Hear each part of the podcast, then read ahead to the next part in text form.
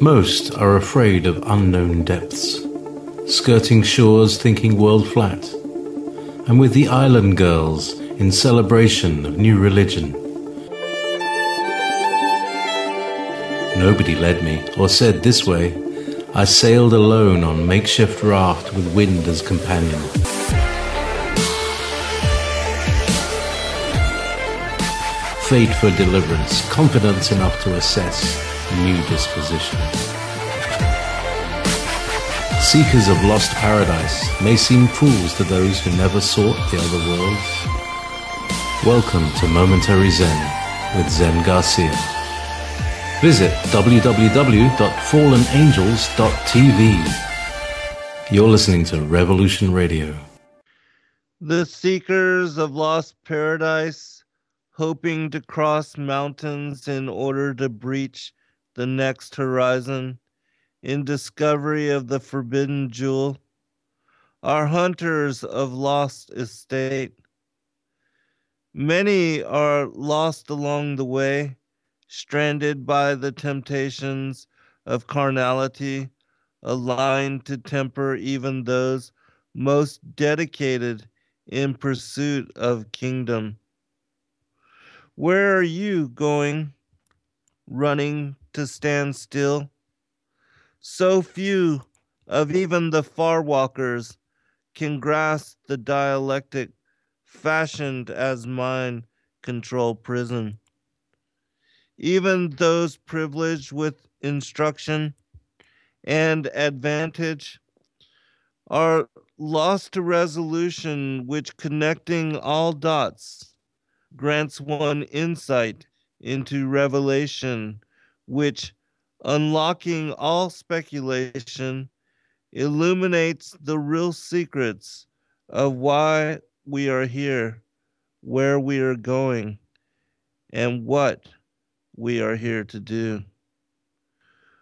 Welcome, friends. I'm your host, Zen Garcia. This is Momentary Zen here on Revolution Radio at freedomslips.com. And I thank you for joining me for the next two hours of discourse. It's going to be an exciting show. I've got some very interesting news. Um, I'm going to be talking about some things that you have never heard about. Um, in specific, the Chronicle of Longinus, and my work with the Thracian Chronicles. Uh, welcome, Zipster and Kathy Jean and Patrick and Dorian and Lioness and um, Omega. And Mr. Rowe, good to see you, brother. And Zipster and Cortec and Wally and uh, Genius and all Sindaloo and all the rest of you that are in chat room that aren't in immediate scroll. It's a, a pleasure to fellowship with you and to share time with you. But um and so I'll explain more as far as the text that I'm going to be covering and sharing from this evening. It's not available, so you might as well not even look for it uh, as far as a Google search because there probably will be little if anything, available um, in discussion on it. And what I'm going to be speaking about this evening will actually be the first time it is presented in radio fashion to an English speaking world. The source references that I'm going to be sharing are found only in the Bulgarian language as being the um, as being the inheritors of the Thracian culture and civilization, which uh, are very ancient people, and their mythology and their ancient lore go back to 2,000 years before even that of the ancient Egyptians and the the Sumerians. And the mythology is also connected to um, what are the forebears of modern culture and civilization. The Thracians believe themselves to have been apportioned off from the original people, um, Adam and Eve, and those that had once lived where the North Pole now is, and that paradise is believed to have been located in that area. Um, and there's even the science that has come down to us, and which talks about how that particular area had once been uh, tropical and temperate, and and that it is no longer in, in that manner, but that the mythologies, the stories, and I recently had done a show on this talking about the connections with paradise, the throne of God, and other aspects of like the mythology surrounding the Hyperboreans, um, and so many cultures worldwide, even like with Shambhala and Mount Meru, the magnetic mountain, the pole star. Um, even in scriptures, it speaks about the throne of God and that the north, the sides of the north, being where the mountain of God is located, and how supposedly also there is this this uh, that's where the the ladder, the portal or the opening where the angels are allowed to go to and fro between the upper heavens and that of the lower realms that that is the place where this dimensional lapse this over where the veils the the crack between the worlds um, meets and overlaps. And so I'm going to talk a little bit about that this evening as well, um, because I'll be doing a follow up show this coming Saturday to elaborate on the material that I have that confirms the premise of all of that. And there's actually a book that was written in the 1800s called the uh, called Paradise, the Cradle um, Cradle of the North, something along those lines. If you keyword search it, you'll probably be able to find it. But it was written by a author named William Warren, if I'm correct. And the book itself is like 400 plus pages and is um incredibly well written in tying together so many different aspects of the many cultures that talk about and share um, share the mythologies. You know, there, of course, there's different names and different characters, but the underlying story is similar in connecting all of them together. And so I've been doing a lot of introspection and writing and reading uh, in this regard. And so the show that I did previously was on the on the connections with paradise and the throne of God and also with Hyperborea. You can find it on YouTube under my Endeavor Freedom channel. And I will, you know, I will, again, I'll be doing a follow up this upcoming Saturday. But just to give you an idea of one of the other things that I'm involved in, which I've spoken about it previously, was my work on the Thracian Chronicles. And I shared that with you, um, talk about the work of a Dr. Stephen Guide, who wrote a series of books called The Thracian Script Decoded, where he was able to study the art and some of the um, the mythologies of the Thracian people. And previous to his work, uh, the archaeologists and these linguists and various scientists, they did not believe that the Thracian people had a, a written script at all. And so it wasn't until he was able to decrypt and to crack the code as far as their language that he was able to show that even the ancient Egyptian hieroglyphic system was based upon this much older Thracian script. And so he was able to prove that, you know, that there was this connection. And because the Thracian people preceded the ancient Egyptians and also that of the Sumerians, um, he was able to show how it was that this language ended up being and located in the Middle Eastern area, but that it had descended and migrated down from the high reaches of the northern latitudes down through Middle Europe um, and then reaching into the Middle Eastern area, which in and of itself is a very fascinating story. But um, in decrypting the Thracian script, Dr. Guide was also able to translate um, a series of texts called the Thracian Chronicles, which are about 700 plus pages and which comprise many stories.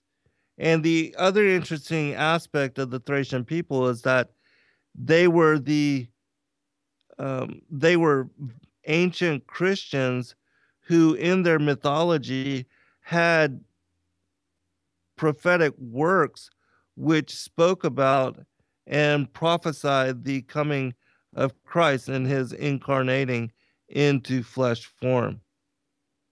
And what's interesting and also very important and critical for the world to understand about the statement that I just made is that most of the mainstream archaeologists and the scientists, as far as the linguists, they believe the biblical narrative to have been passed down and based upon the Sumerian mythology, which those of you that have read the the the Sumerian myths, you understand that they are these stories as written by the uh, or the written down by the scribes of the or by the so-called the gods themselves the anunnaki enki and ea um, those being the foremost uh, but also many other of these pagan gods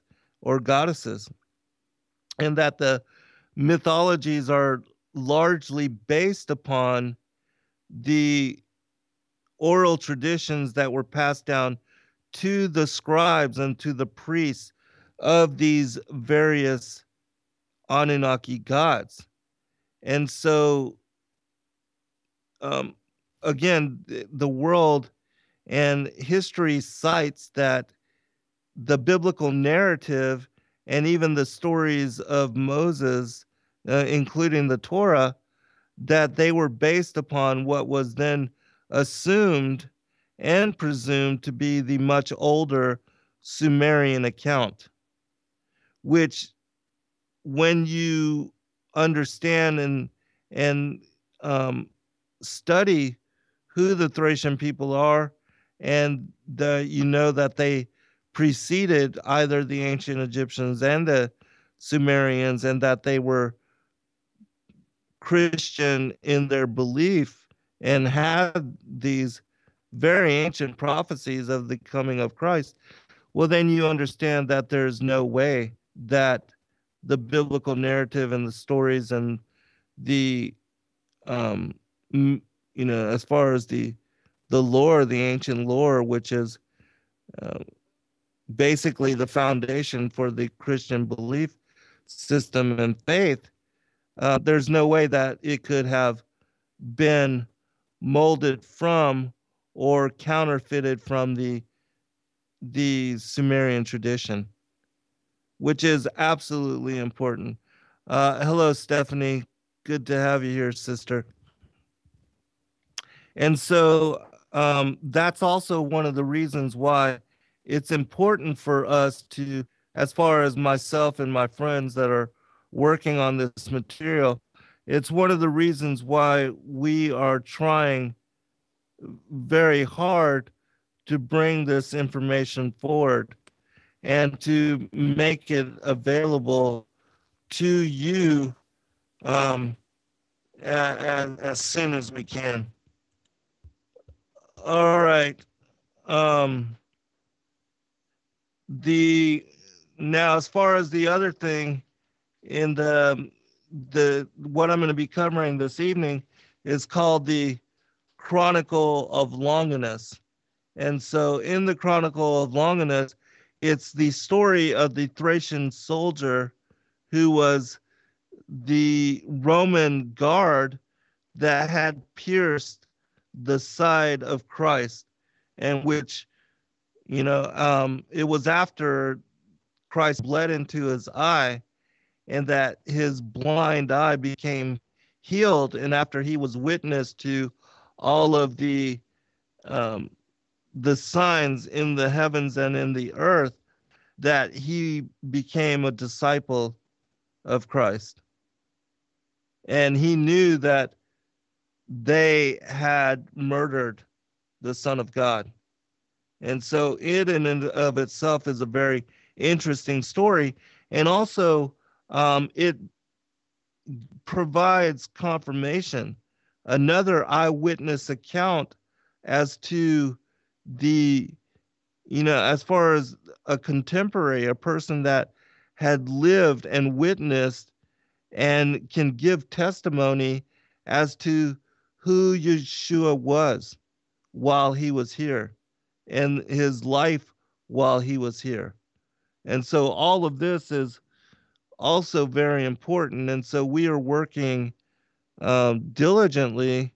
Uh, I've even put uh, a couple of my books on hold in order to bring this information forward, which the um, the the three stories that we're going to be publishing in the the first book which i'm hoping to have it done by summer are called the book of Ata which many of you have heard me um, do that particular series.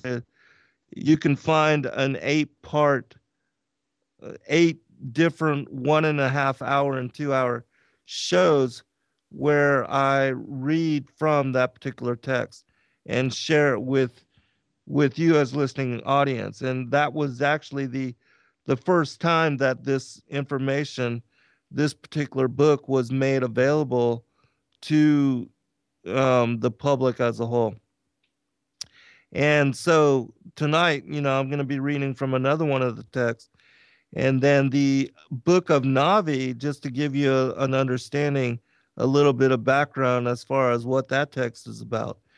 It gives description and shares the account of Orphi, who Orphi was the um, the priest that was alive during the time of King Sistalkes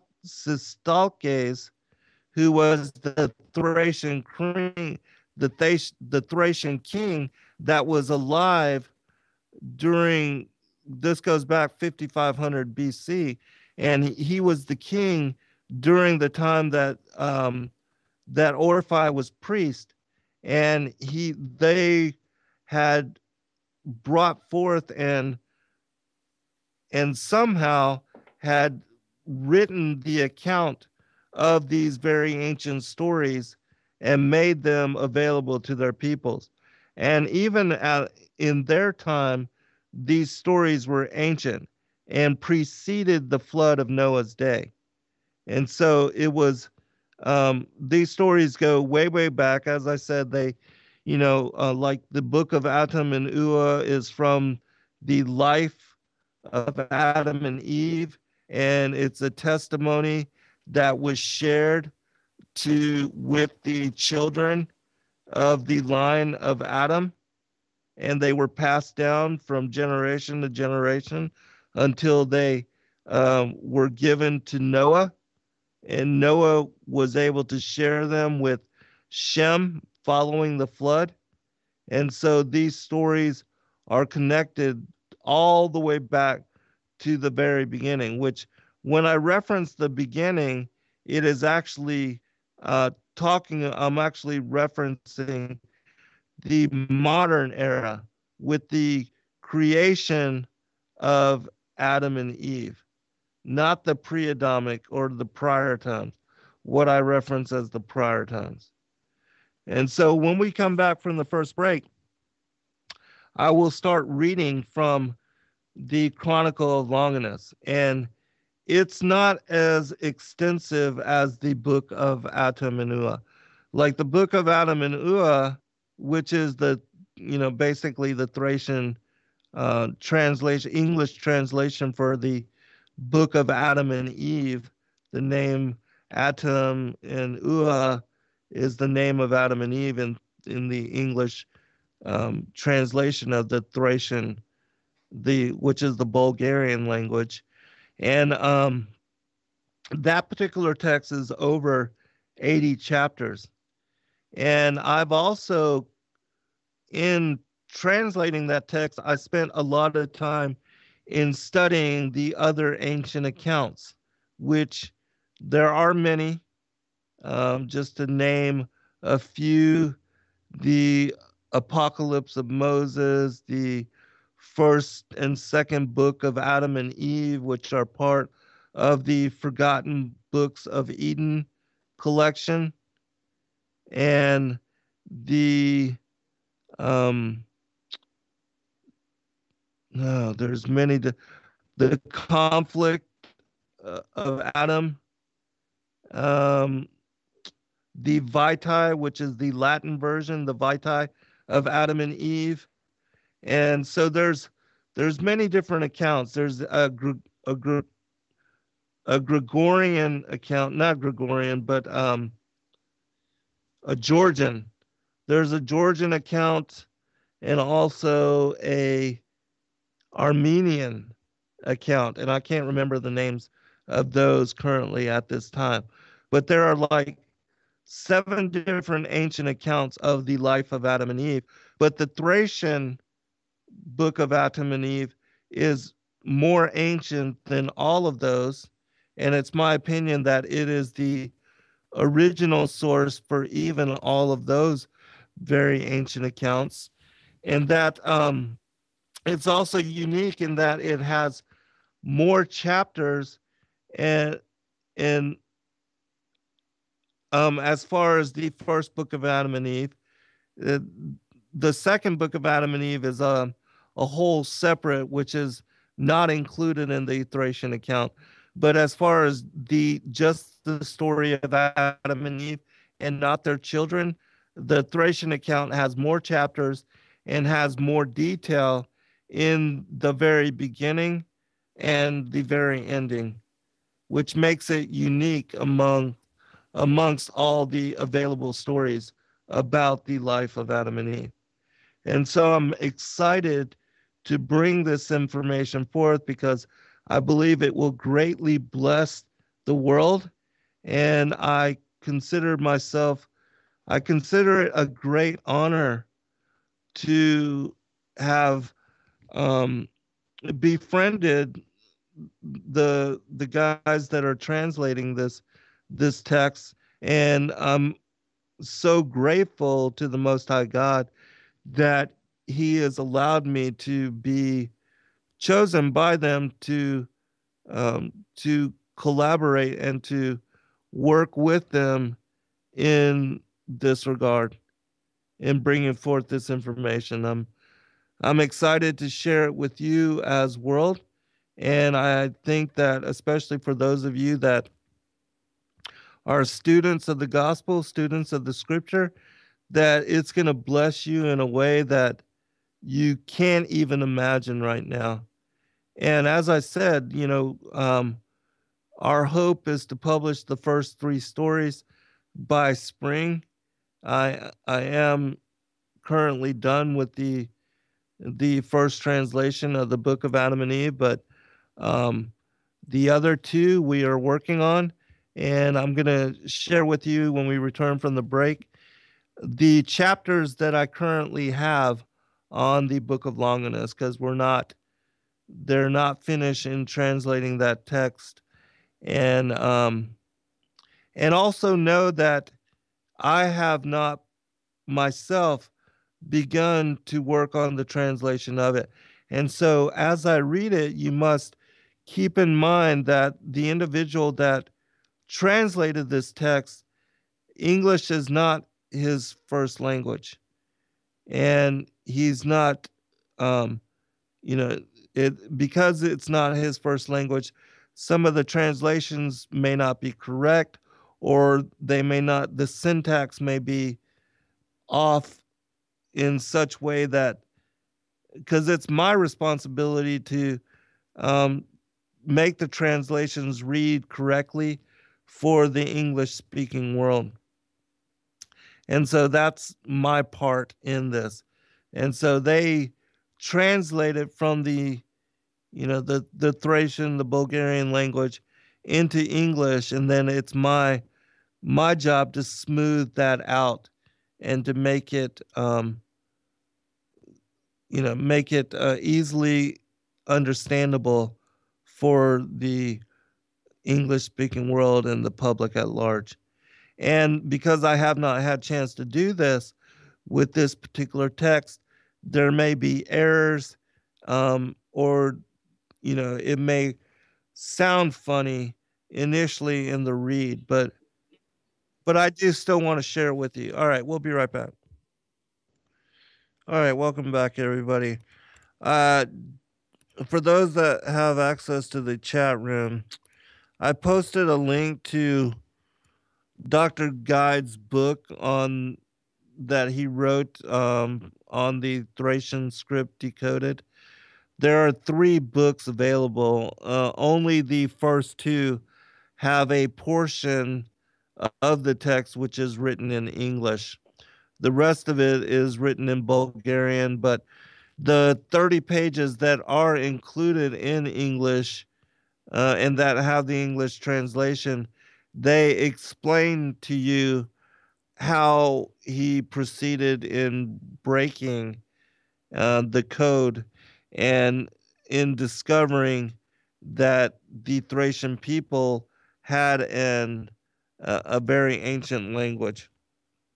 And so that particular link gives you the full script, the full text of the Thracian script decoded book one. And so you can read it for yourself. It's um, absolutely interesting to learn about.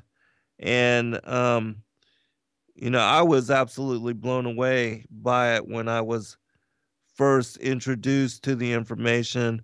And since I have been looking into the culture and the people and the mythologies, um, the ancient lore, which is connected to them. Um, it's you know it's a it's a piece of the puzzle that has been excluded up until just recent times. Uh, also, I'm going to post a link in the chat room to a show that I did a long time ago here on Revolution Radio um, where I talked about the Thracian scripts and also the book of Adam and Ua. Uh, and I shared the story of that particular text. Um, and I talked about and even read a portion, uh, a few chapters from that particular book. But, um, and you can, as I said, if you just look up the book of Atam and Ua spelled A T A M and Ua E U A. And either my name, Zen Garcia, or search under my YouTube channel, Endeavor Freedom, you should be able to find the eight part series that I did on the full text of the Thracian book of Atam and Eve, Atam and Ua. And so if you're interested in that text, uh, you want to hear it. Uh, as I said, it filled up eight shows that were one and a half to two hours long each. That's how extensive the text is. It's an incredible uh, resource. And as I said, I'm excited to bring it forth to, to you as the public and the listening audience. And you're very welcome. And um, a couple of the comments previously, and all of you, you know, and I myself acknowledge how greatly uh, blessed I am to be part of this um, this work, and I consider it a great honor to to do and to help in the translations. And I also um, I, I'm personally just excited in being able to read all of the different stories. And I think that, you know, as I share more and more you yourself will also become more and more excited and will anticipate the release of this information. That's how incredible it is. And so, with no further ado, let's go ahead and get into the Chronicle of Longinus. Also, know that there are a lot of footnotes and I'm not going to go into all of that. I'm not going to read, matter of fact, I'm not going to read any of it. But when we present this book in published form, it will include all of that. And as I said, there's an extensive amount of footnotes.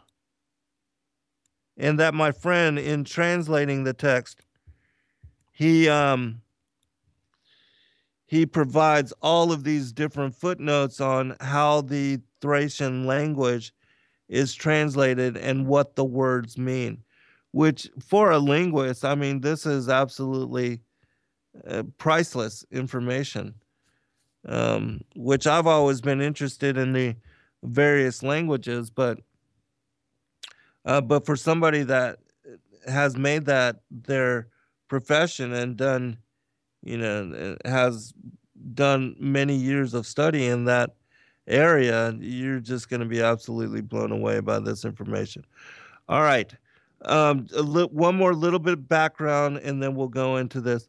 The, the story, even though it's called the Chronicle of Longinus, it was handed down. It's Longinus writing his testament, much like Adam did and passed down to his son Seth and then Seth passed on to his sons until it reached Noah.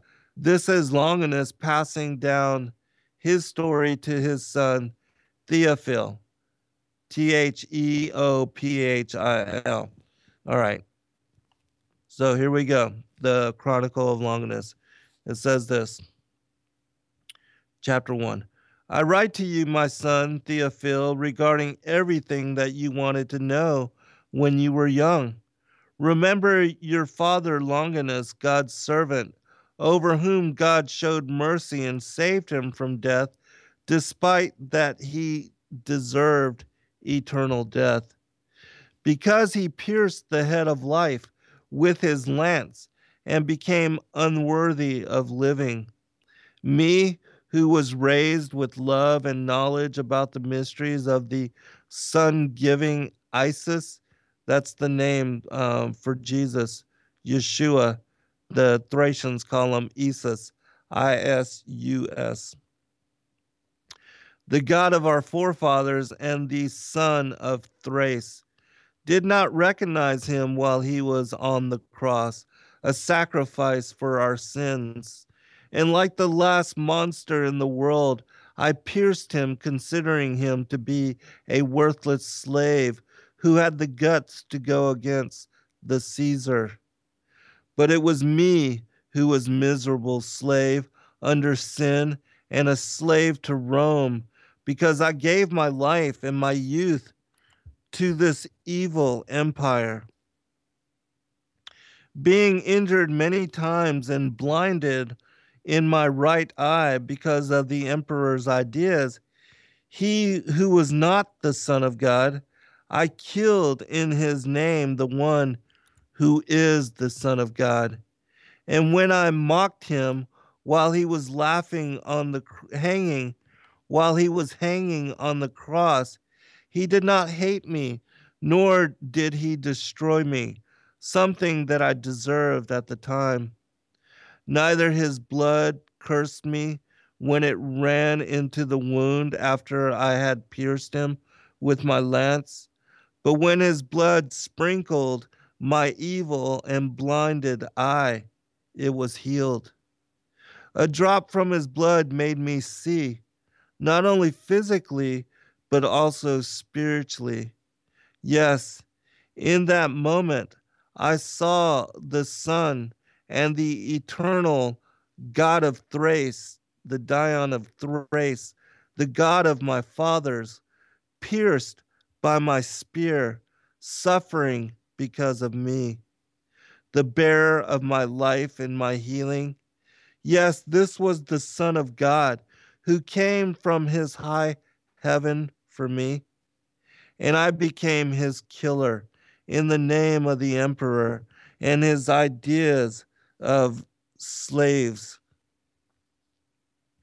Me, pitiful blind being, why didn't I recognize him before so I could fight with my sword for him and die on the cross with him together? A glorious death leading to eternal life. But he, the emperor of emperors, instead of destroying me as would do the emperor of Rome in his place, he embraced me as his own son of arms. He forgave me and bestowed upon me honor and fame, something that was not suited for me, but only for one for one worthy as his own son. Chapter 2.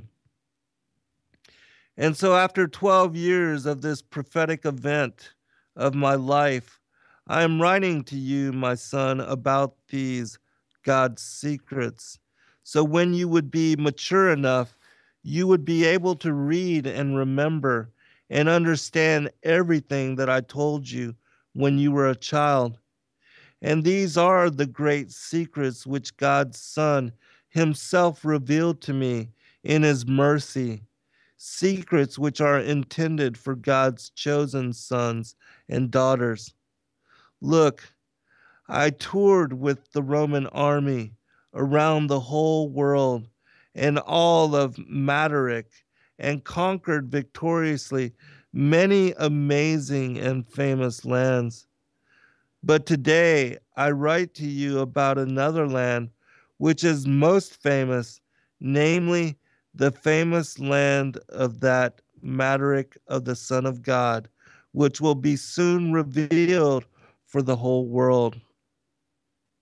So the worthy human sons and daughters may go in and go out from it and live there until they will populate it once and for all, like all the rest of the Madarics in the world. This Madaric is that land of dreams, the desired land, which in antiquity was populated by men and women of God before they visited today's known world. I need to stop here for a second. Uh, in the show that I did previous um, on Hyperborea and Paradise and the Throne of God, this is one of the accounts that I shared in that particular story, in that particular show. Because, uh, as I said, um, the ancient accounts speak of paradise being located at the North Pole, and that this is also where this particular dimensional um, doorway, um, this crack between the worlds, the overlap of the spiritual and the material world, where what Jacob saw as the angels ascending and descending on the ladder of God, that this is that particular place. The that the it's referenced in Isaiah 14 where Lucifer said that he would exalt himself above the stars of God and that he would sit upon the mount of God and be like the Most High in the sides of the north.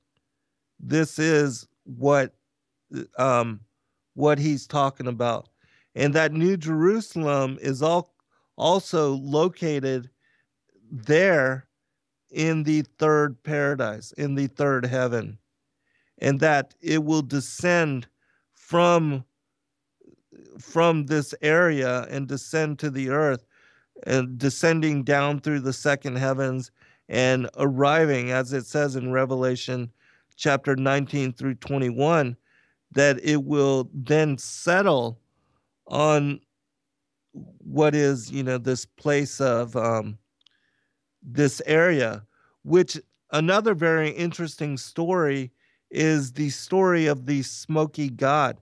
Uh, for those that know what I'm talking about, this is um, a, a, story that was written down in the late 1800s. Um, it was a testimony of a guy named Olaf Hansen, who was a Swedish fisherman that spoke about how he and his father, uh, at sometime during his early childhood when he was 19 years old, that they had made a journey to the polar north. And when they arrived there, they found that it wasn't frozen, but it was very warm, and that they found themselves on a river called Hyllikel, which is Hiddekel, which is in Genesis one of the four rivers um, coming out of paradise. And he talks about having met this very ancient race of giants that had this incredible technology. And yes, I am speaking about the Spear of Longinus uh, and the Chronicles Quartet. But, anyways, um, and so, anyway, so that's a story that you might want to check out as well. It's called The Smoky God. And after, because they said that on the interior, in the hollow, in the interior portions of the earth, that there was this sun that was much like the sun on the outside of the world, but that it was called the smoky god. Anyways, um, you should check it out. It's a very interesting story, and it also seems to line up with some of this information. But I'm going to go ahead and continue. All right. This Madarek is the land of dreams, the desired land which in antiquity was populated by men and women of God before they visited today's known world. And while it was close to our world, there were still chosen travelers who crossed between it and the present day world. Then came the old flood and separated the worlds. The earthly waters detached the Madareks from other Madareks, like the islands are detached. But the heavenly tables landed far away from the first Madarek, therefore they were totally lost. Some wise men used to say that the first Madarek rose up to heaven because humans were guilty and had fallen forever from the first Eden. If this was the case or not, only God knows, but it is written somewhere that during many years, in deep antiquity and younger times, many travelers came again across this island, Madarek which is, you know, the name Madarek is reference for island. Nobody knows how or why, but it happened during unknown periods through seas, airs, waters, and lands. and wrote down secret words which would be understood only by the worthy and dedicated people. They told about the lands of the island, the Mataric which they saw, about the cities and wonders, and about other great secrets that they experienced there. In time after a time and a half a time, the waters of the flood pulled back in stages, and the people from the old world started to discover other Matarics of the new world, the world of the Romania. And when the Romans assured in time the roads on land and sea, they started successively to colonize and to populate them. The richness of these new lands should make the people richer, more free, and more happy. But alas, as God wanted to give his welfare to all people at the same time, both to the good and the evil ones, soon the evil one robbed the good one of their share for richness, freedom, and happiness. And because the evil one chose not to follow God and his law of wisdom and love, expressed through the Son of God and the Almighty, the Word of creation, Isis, the Son, they lusted after the unjust law and felt satisfaction at enslaving and humiliating people through, through laws which served such violation. Therefore, God made an oath before his righteous name that after the waters had pulled back, even the heavenly waters, and after the Mataric will come closer to Terakia, like an island in which reigns justice, then only the worthy, the righteous, and the chosen who practice love, wisdom, and goodness will populate it. That is, once who embrace the ones who embrace the Son of God as their God, King, and Lord. I learned this when I also became a follower of Christ. These things were mentioned through many godly men in antiquity. All right. Um, I, I, I said I wasn't going to read from the footnotes, but I do want to share just to help you where it mentions Matarics here in this particular text. In the footnotes, it says that it, it's connected to continents, to mainlands, or islands. And uh, where it mentions the empire of Romana, it's uh, referencing the Roman Empire, and Terakia is referenced as the twin land. Chapter 3. And I'll check the chat room here in just a short bit just to see if you have any commentary when we come back from the first break. And I'll, I'll share it. Um, but I, I hope that you are enjoying this text. It's absolutely fascinating to me. Therefore, I also write to you, my dear Theophil, because what God promised is also for you and your righteous descendants. That is to bring you to God's land, the city of God, which might even be that Jerus, because in the book of Adam and Eve, it speaks about this land at the north is called Jerus, which means peace, and Salim, um, uh, which means truth. Oh no, Jerus means truth, and Salim means peace. So Jerusalem actually means the land or the city of truth and peace. All right. Which might even be that Jerus that descends among the people of his glory. So he's actually re- uh, referencing New Jerusalem here. And as you already know from the holy writings, the parallel land, the other one, which in the language of your wise ancient forefathers is called Terakia, the twin land, this is namely the land of the ancient Trachea, where was protected the open way of the first Madaric, or Terakia, for the long and faithful times. Therefore, the writings is true when it says, We'll be right back. All right, welcome back, everybody, for second hour. I'm your host, Zen Garcia. This is Momentary Zen here on Studio B at Revolution Radio on freedomslips.com.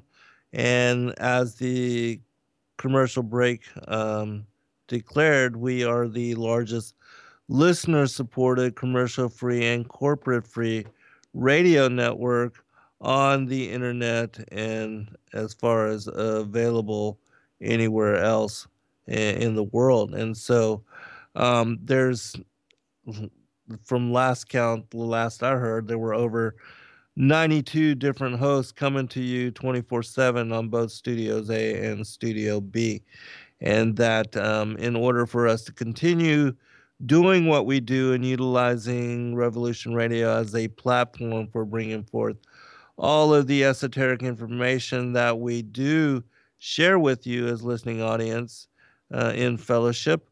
If you can, those of you that are willing and that can't afford to do so without putting yourself out in kind of any kind of hardcore way, especially take care of your families and your children and make sure you have enough to eat and all that. But those of you that do have discretionary funds, please do go to freedomslips.com, click on the donate button, and even for the price of a happy meal or for one outing at your favorite fast food restaurant, um, that you can buy access to the archives for $4.95 a month.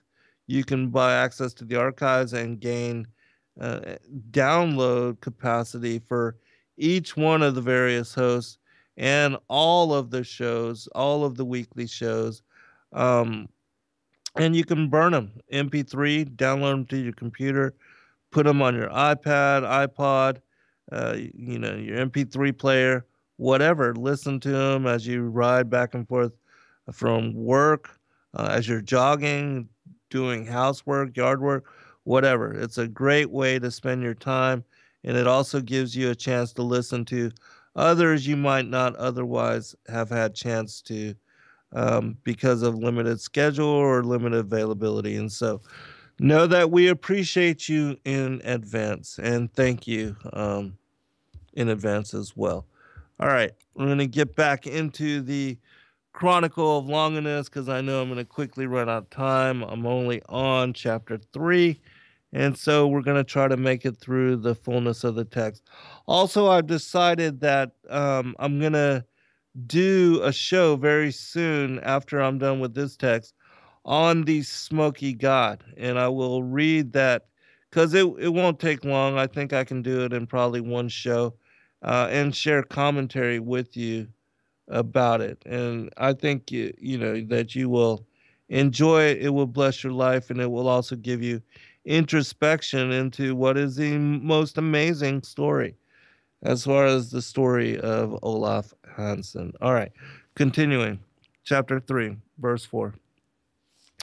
Therefore, the writing is true when it says, In Thrace is the root of Terakia, where are the gates to God's sun city of justice.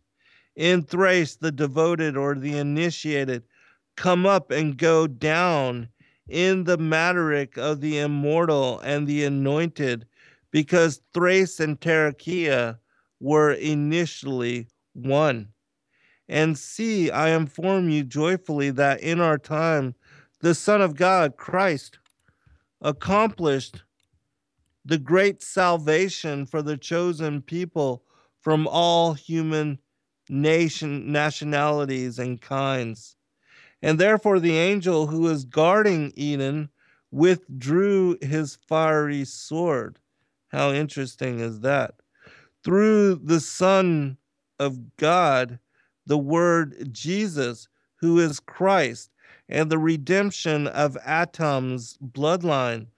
The time already came when people will hear the sound of the archangel and the angelic pipes And the gates of the city will again be opened in Thrace for all the chosen. And Terakia, the Mataric of the anointed, got closer to this land. And there is a way, path, secured by the chosen who already started to come and to populate it. All right, now I have to explain this portion because if you don't understand um, the story of Christ and what he did as far as the cross, you can't make sense of this aspect of the flaming sword. Um, you know, the way of paradise, that the flaming sword, the cherubim that were put to protect the way back into paradise and to keep Adam and Eve from going back into paradise and kept them banished here to the earth. Now, if you understand and know the story of Christ's descent into hell, which is chronicled in the Gospel of Nicodemus, in the second portion of that text called the Acts of Pontius Pilate, that it details that when Yeshua was separated, when he was dead and his body was laying in the uh, tomb of his uncle Joseph of Arimathea, that Yeshua descended down into Sheol and breaking open the gates of iron and the doors of brass and um, emptying out Sheol, uh, all except for Judas and Satan. Satan was also in turn into Sheol during that time. But all of the righteous patriarchs from Adam to the thief that died on the cross, all of them were baptized in the Acherusian lake and they were allowed to enter into New Jerusalem, into the city of God. And that was the first resurrection, what is referenced in scripture as the first resurrection. And the righteous, they were also the first fruits of the resurrected dead. And so Yeshua, in fulfilling the feast of the Levitical feast, the first four feasts of, of his father Yahuwah or Yahweh, Yahweh Elohim, he was the Passover lamb. And um you know that that died before Passover, his body was entered into the into the tomb of his father Joseph of Arimathea on the feast of unleavened bread, which was a Sabbath. And then he was resurrected as the high priest in order, and he also resurrected Adam all the way, as I said, to the thief that had died on the cross, the children of Adam's line.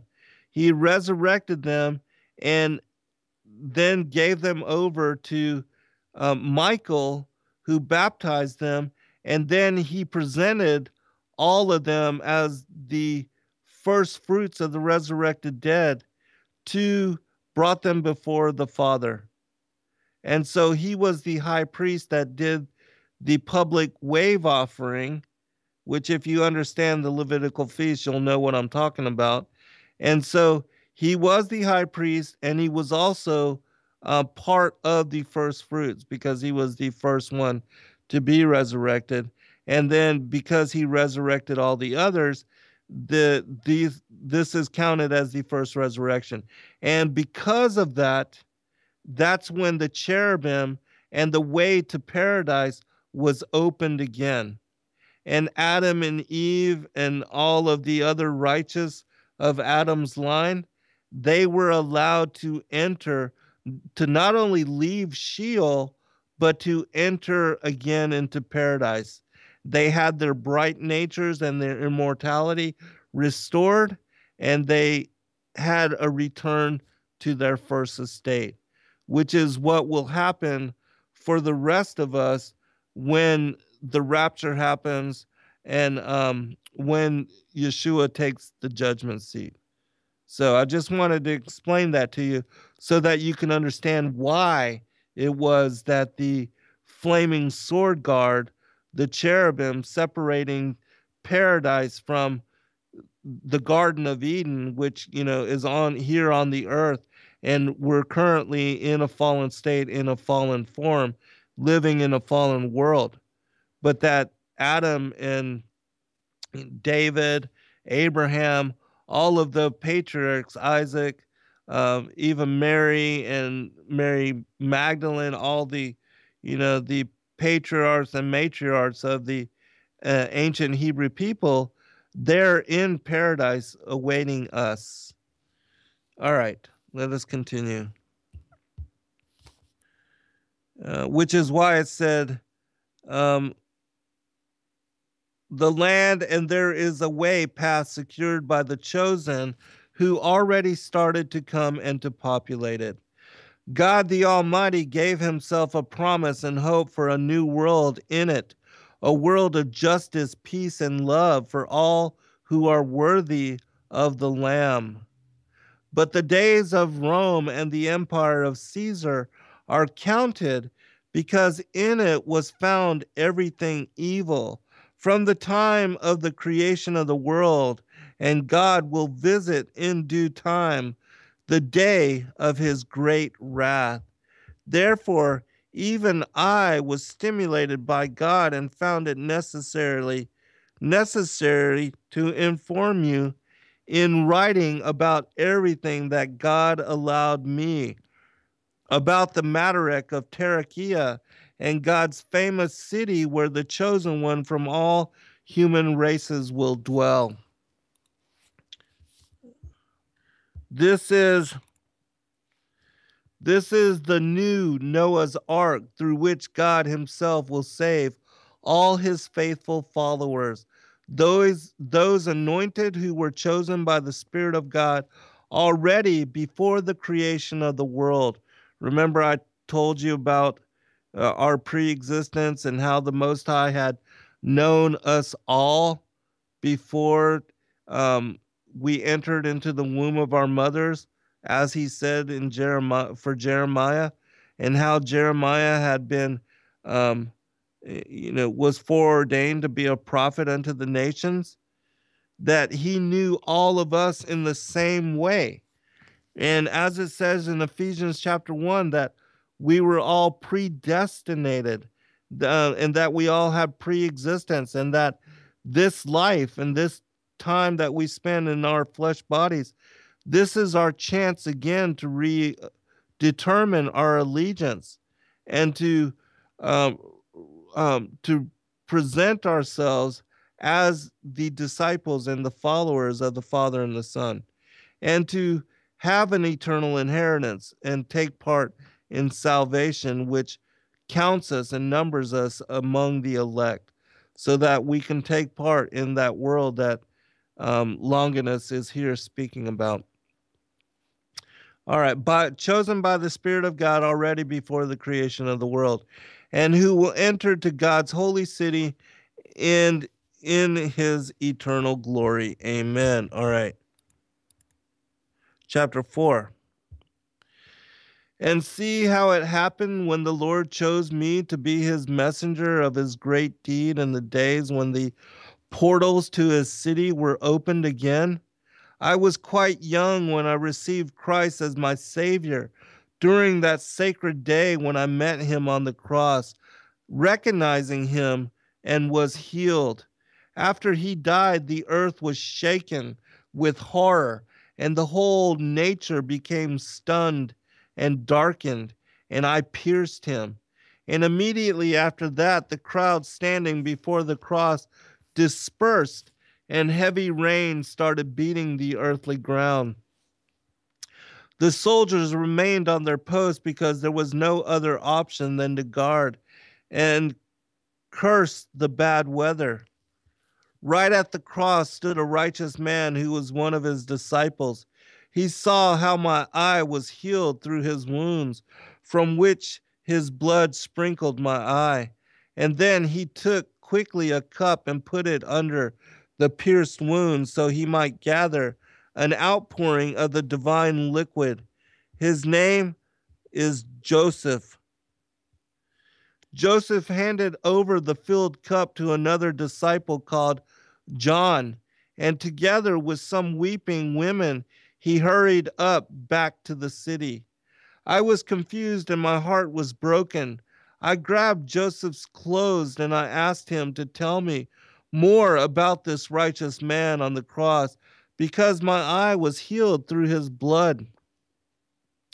Joseph told me where he lived in the city of Arimathea and invited me to his home and told me that I could visit him anytime I wanted because I had to guard my post and I could not leave my soldiers till I was replaced.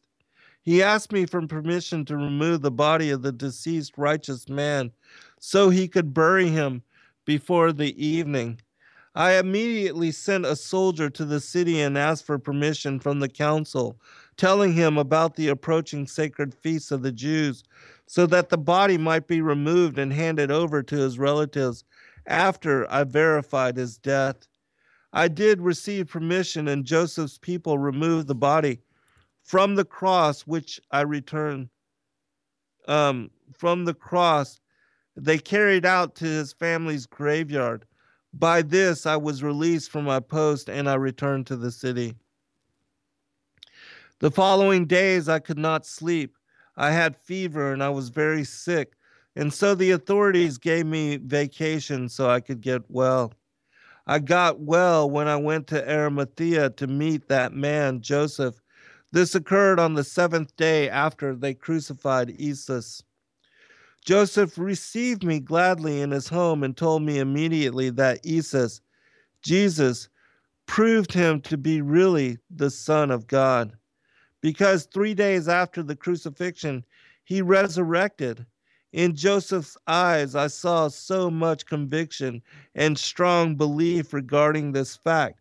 And so it was difficult for me to be skeptical or to doubt him. And myself, I already could see through my blind eye, which he healed and which no doctor in the world could cure. Besides that, I could recognize in Jesus, who hung on the cross, my ancient God, the God of my forefathers, and had no intention to be uh, the God of my forefathers, and had no intention to be skeptical because I was convinced by my own marvel.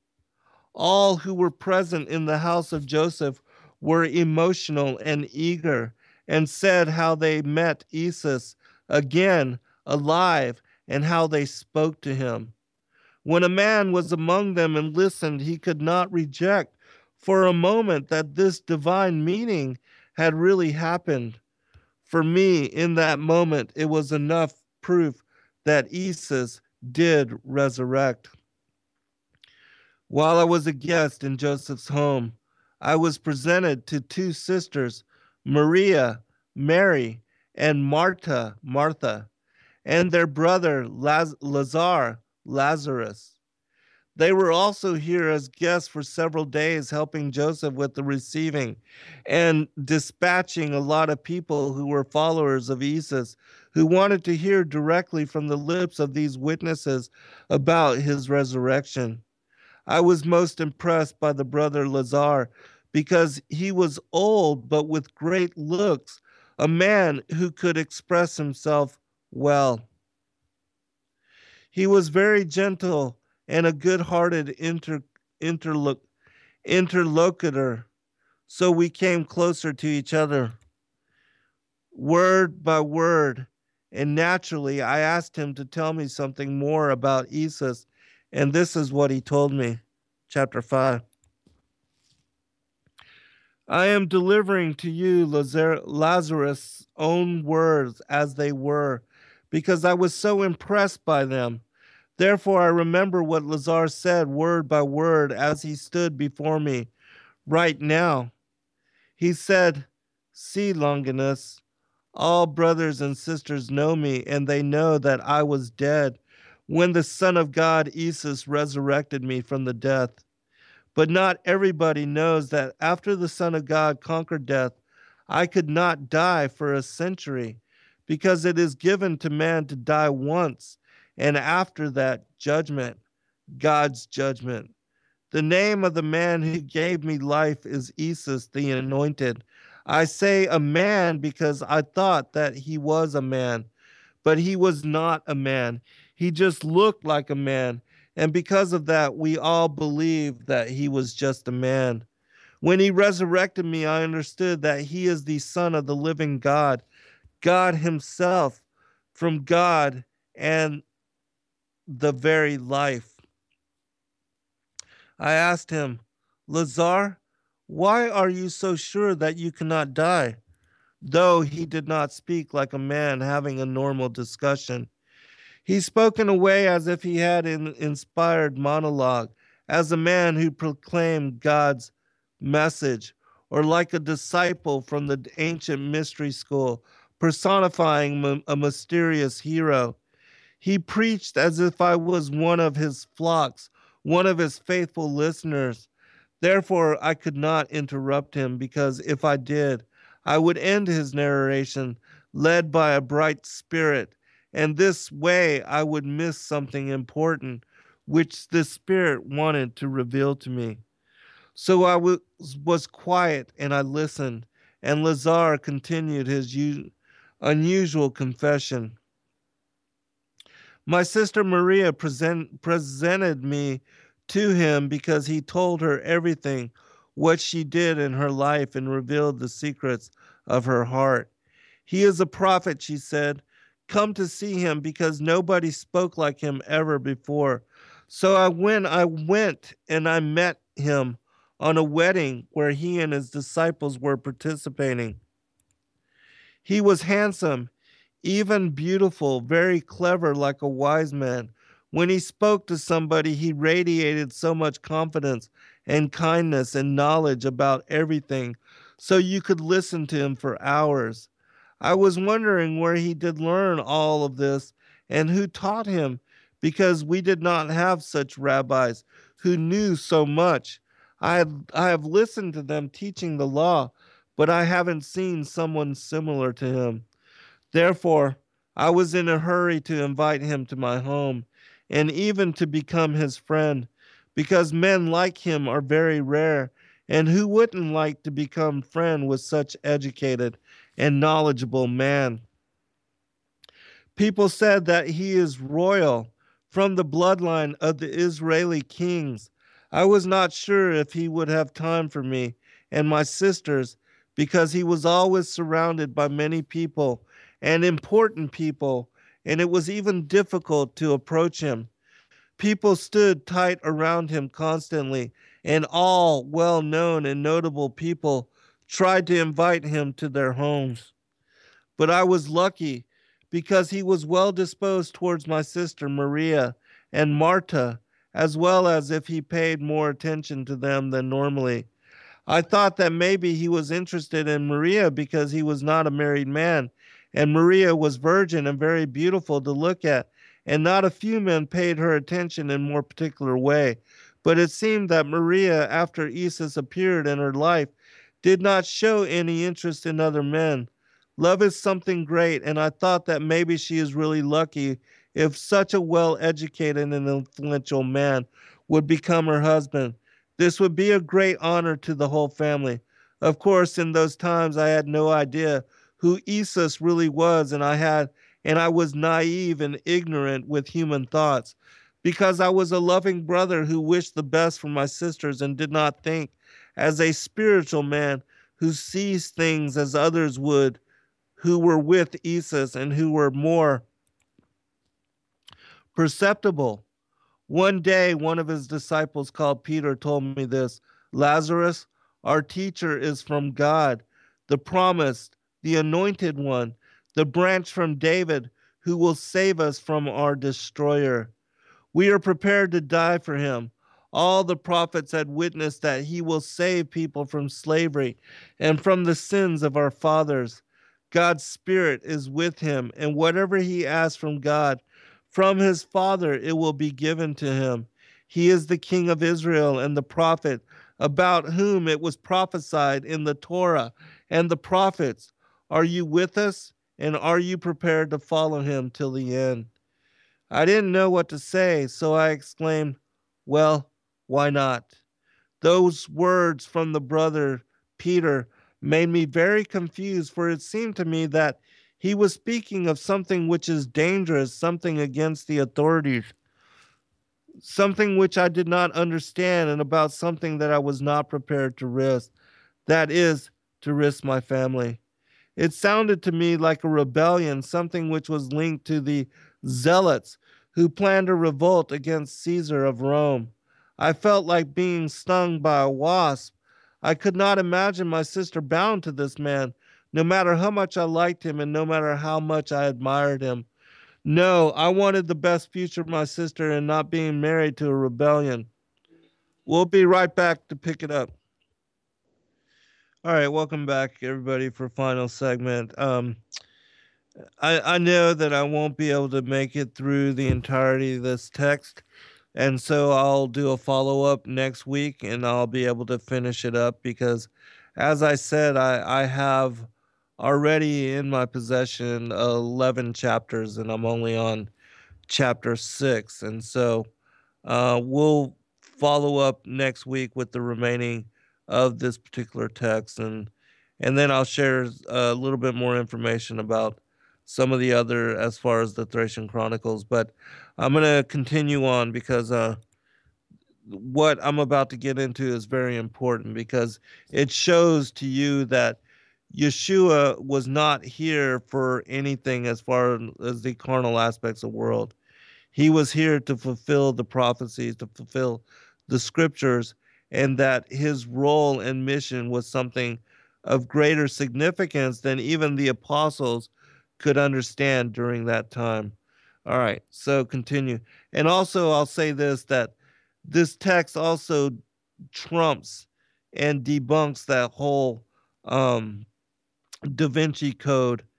And even though who Lazarus Lazar is talking about, um, you know, the the whole Da Vinci Code that Yeshua married Mary of Magdalene and that they had um, a daughter and that the the daughter then you know brought in the Merovingian kings of the line of this Illuminati line. Uh, anyways, I'll continue with the story. One day, when my sisters were preparing supper and when the disciples were out working, I stayed in private with Isus for a while. I used this opportunity asking him following Teacher, people say that you're preparing war against the Caesar. Is that is this true? But Isus responded, Laz- Lazarus, what kind of thoughts is troubling your heart? Maria is safe because she chose the good share, the share of God's kingdom and deeds which are given her from God. Don't you understand that I came to free my people and to give them abundance of life? Rome is doomed, but will not fall by human hands. I did not come for Rome, but for the chosen. I came to give light to the world, and who follows me will not be in darkness anymore, and I will have the light of life. Do you understand this? Let's say that I did not understand, but his words were filled with peace and comprehension for my concerns. So I could not say anything more, but just said, following Teacher, I trust you, but I beg you, if your intentions towards my sister is unsecure and if it depends only on you, so don't torment her heart because she loves you very much and her heart would be broken if she felt herself deceived and abandoned. Isus smiled and put his hand on Lazarus' shoulder, saying to him, Don't worry, Lazarus, your sister knows me better than to think that the God the Father sent me to look for a wife. I am promised to his virgin, Israel, and devoted to all people, but your sister is most prominent among them. I know that at the moment you don't understand what I am saying, but when God's Spirit will come to you, you will see through my words and you will understand. Don't worry, therefore, you and your family is safe. If it was not, I myself would tell you that. But now do not be concerned about anything, for I have much more important work to do than worrying about Rome and Caesar. I wanted to ask him more, but two of his disciples came to my home, and it was not suitable to talk before them. But I thought long time, for a long time what his words meant. Apparently, the relations between him and my sister was not of that character of which I was imagining, linked to a marriage or just habitual love, like between a man and a woman. But then, what was the relationship about? What other close relation could there be if not love relation between a man and a woman? Maybe should I should ask my sister herself. After a couple of days when we were alone at home, I asked Maria what she is thinking of Isus, if she liked him as a man and if he was interested in her as a woman. She looked at me and started laughing, something which irritated me a bit because it made me uncomfortable and I felt like a little boy who asked his mother why men and women are kissing each other. You don't understand anything, isn't it? She said and hugged him. What do I not understand? I saw you when you kissed him, and once he kissed you on the forehead. I replied, confused. My beloved brother, this was not that kind of a kiss of which you are thinking of. Yes, I love him, but not in this way. At least it is not allowed for me to love him this way. He is just not, he is just not a man like others, a man who would belong to a woman and have family. He is married to God's Spirit.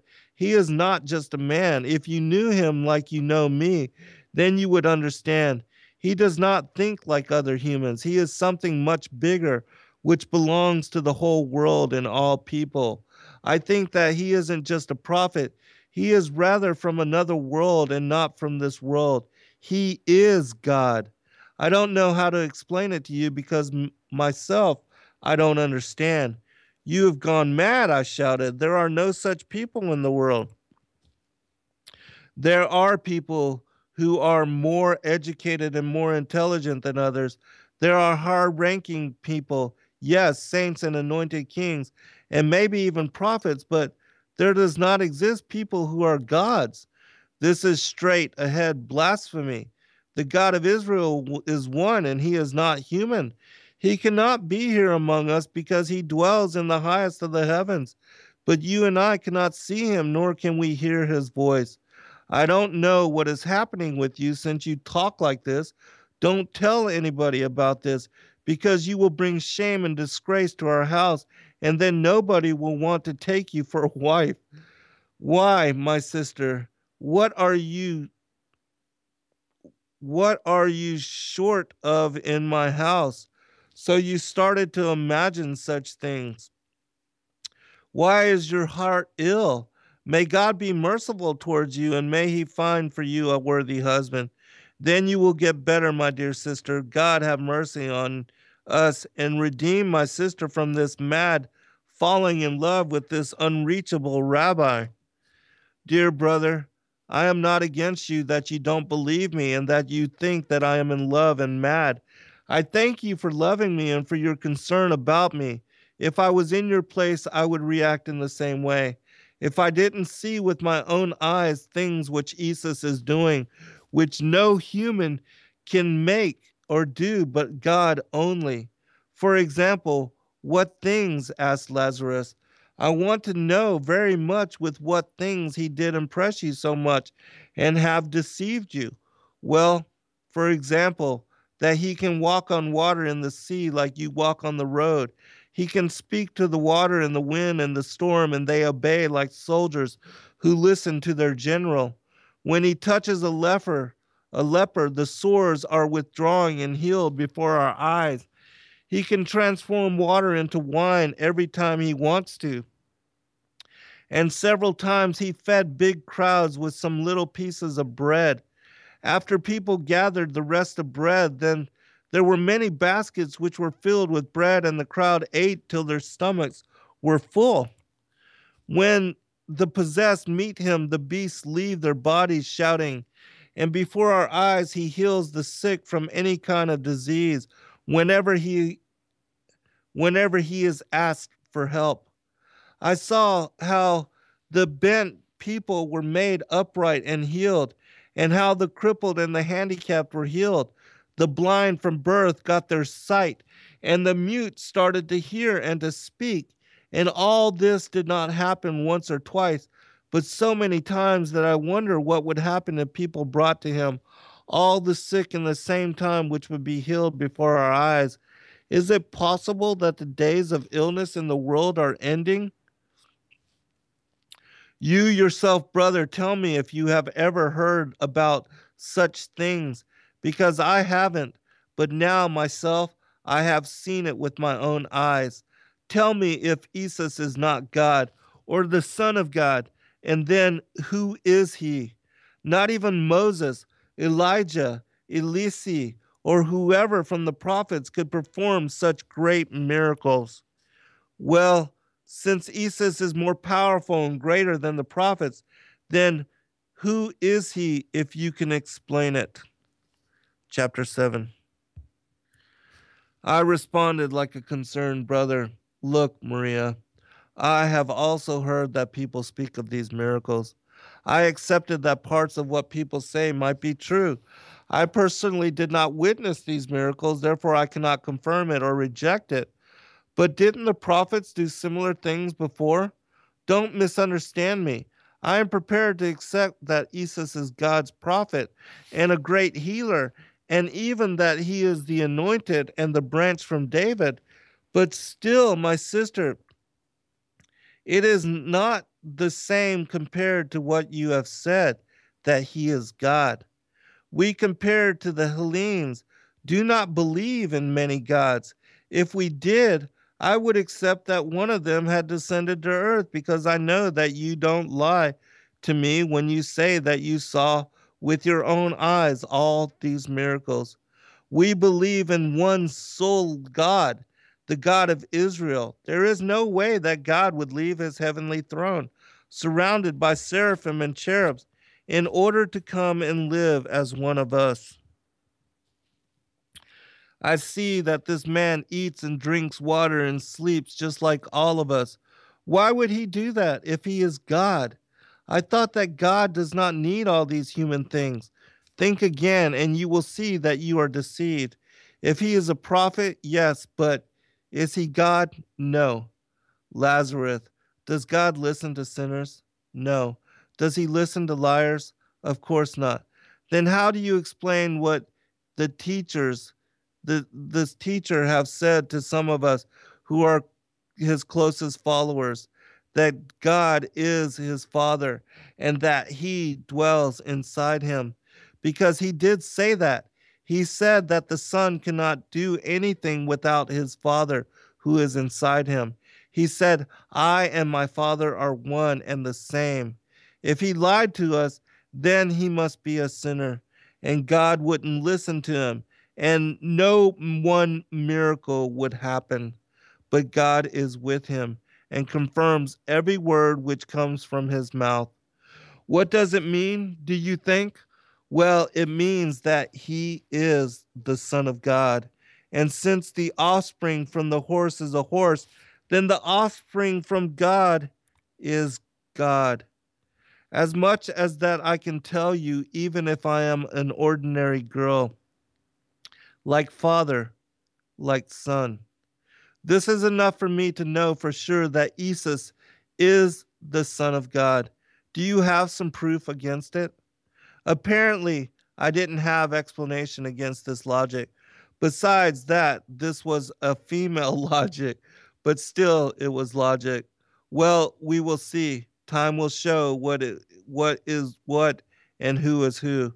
I just hope that you will not suffer from this, I replied quickly and ended the conversation for this evening. But I couldn't fall asleep for long hours because these answers and the logic from Maria bothered the whole of my being. At the end, I fell asleep and had the most particular dream. It was so particular and so vivid that while I was dreaming, I thought it happened in reality. In the dream, I saw a royal chariot and a man who sat down and who looked similar to the Caesars.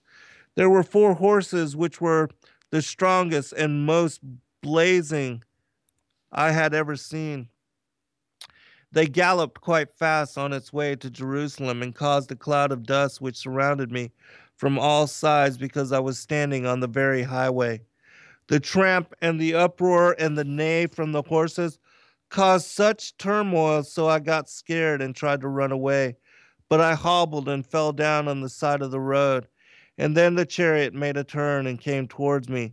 Terrified, I saw now that the geared horses were not horses at all, but actually ferocious lions which roared with all strength, and from their mouth came out fiery breath. I made an attempt to get up so I could try to run away again, but I could not move. I just managed to shout, The fire chariot and the cherubs of God of Israel, God have mercy and protect me.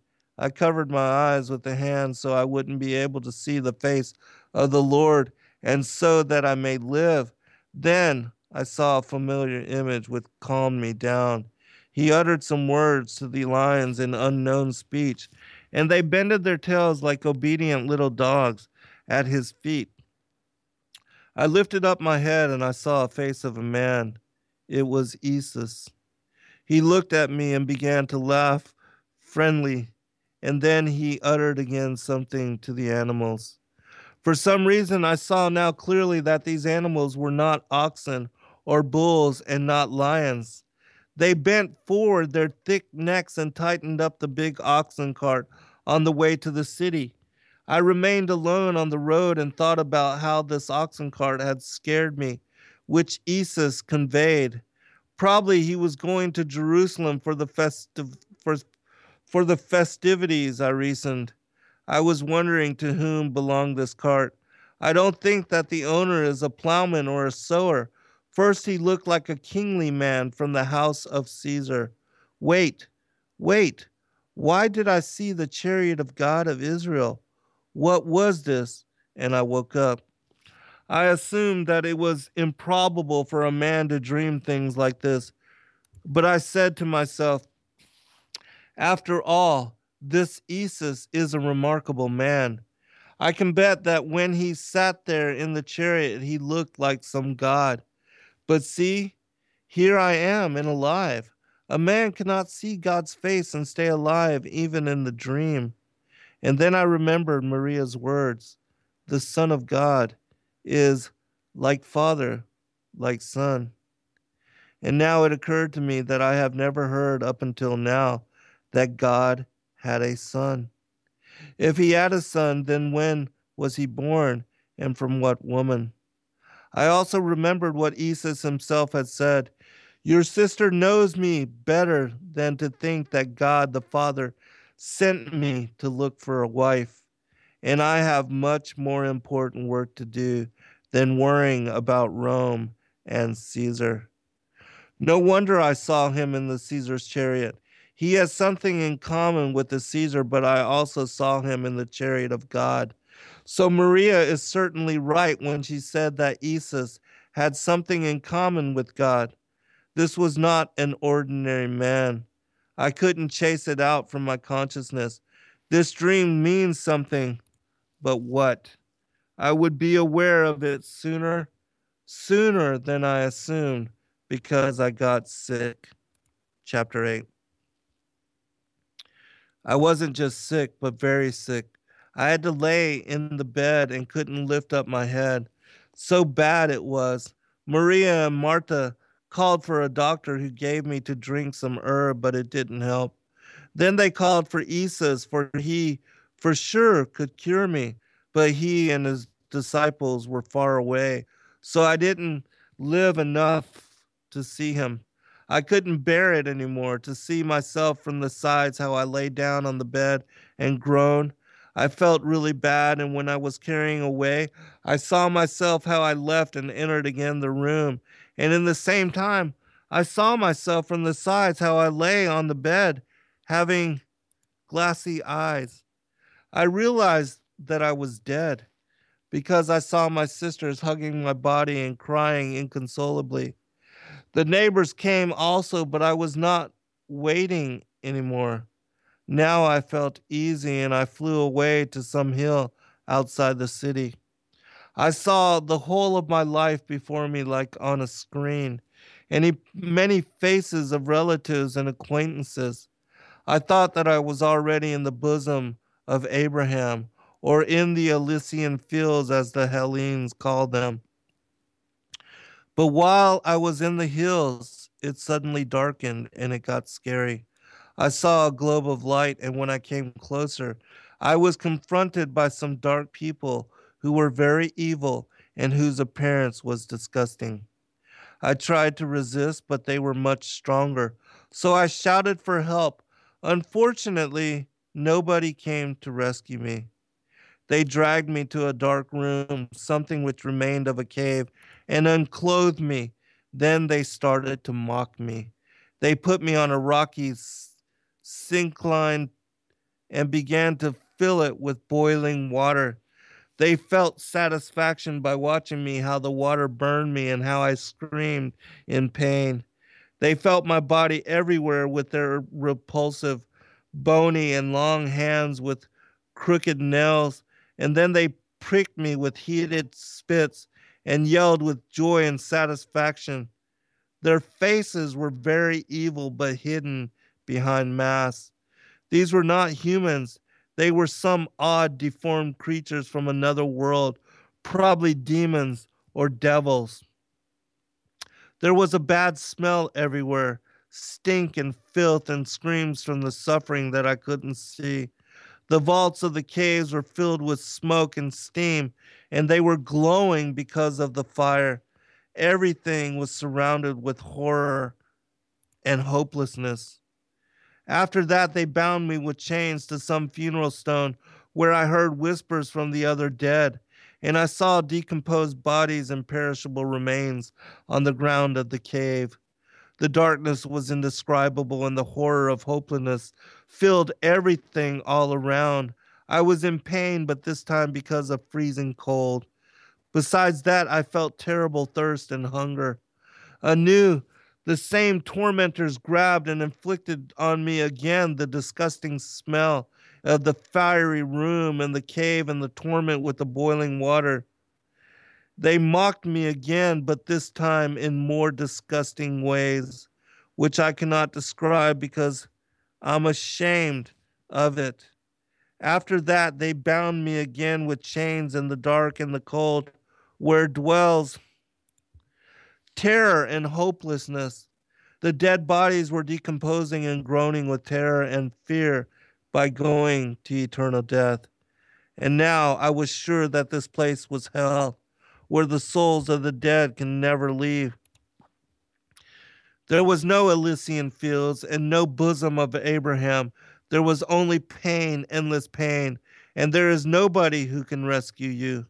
I don't know why, but during unexpected moment, I recalled my dream in which I saw Isus as God in the chariot of God of Israel, and the strong lions which rushed on with victorious roars. If he could just come here with that chariot, with those cherub beings, and to tear apart my tormentors. Oh, I would give everything if this could happen. Only he takes me out from this horrible place. And when I prayed secretly in my heart this to happen, then I heard tremendous rumble in the womb of the earth.